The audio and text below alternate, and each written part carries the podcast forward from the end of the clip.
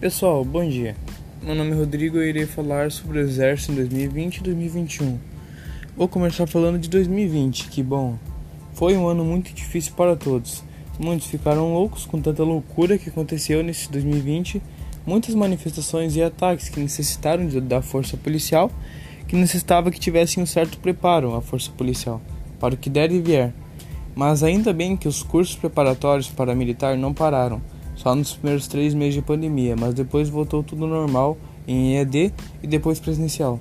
E bom, passar em uma prova militar e ganhar alojamento trabalhando com o exército é um sonho que muitos querem hoje em dia. E tem possibilidades. A prova da ESA, por exemplo.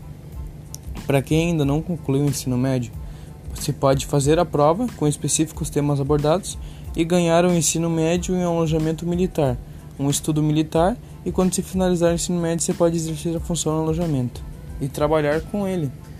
Com muitos benefícios, salário inicial, refeições gratuitas, alojamento e entre outros. Isso tudo quando se terminar o ensino médio.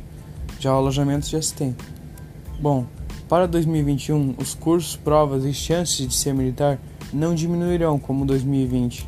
Do contrário, precisarão de mais gente preparadas para juntar os cacos de 2021, por assim, de 2020, por assim dizer.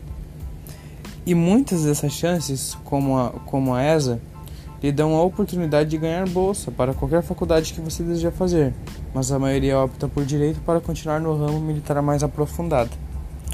E bom, assim eu termino meu podcast.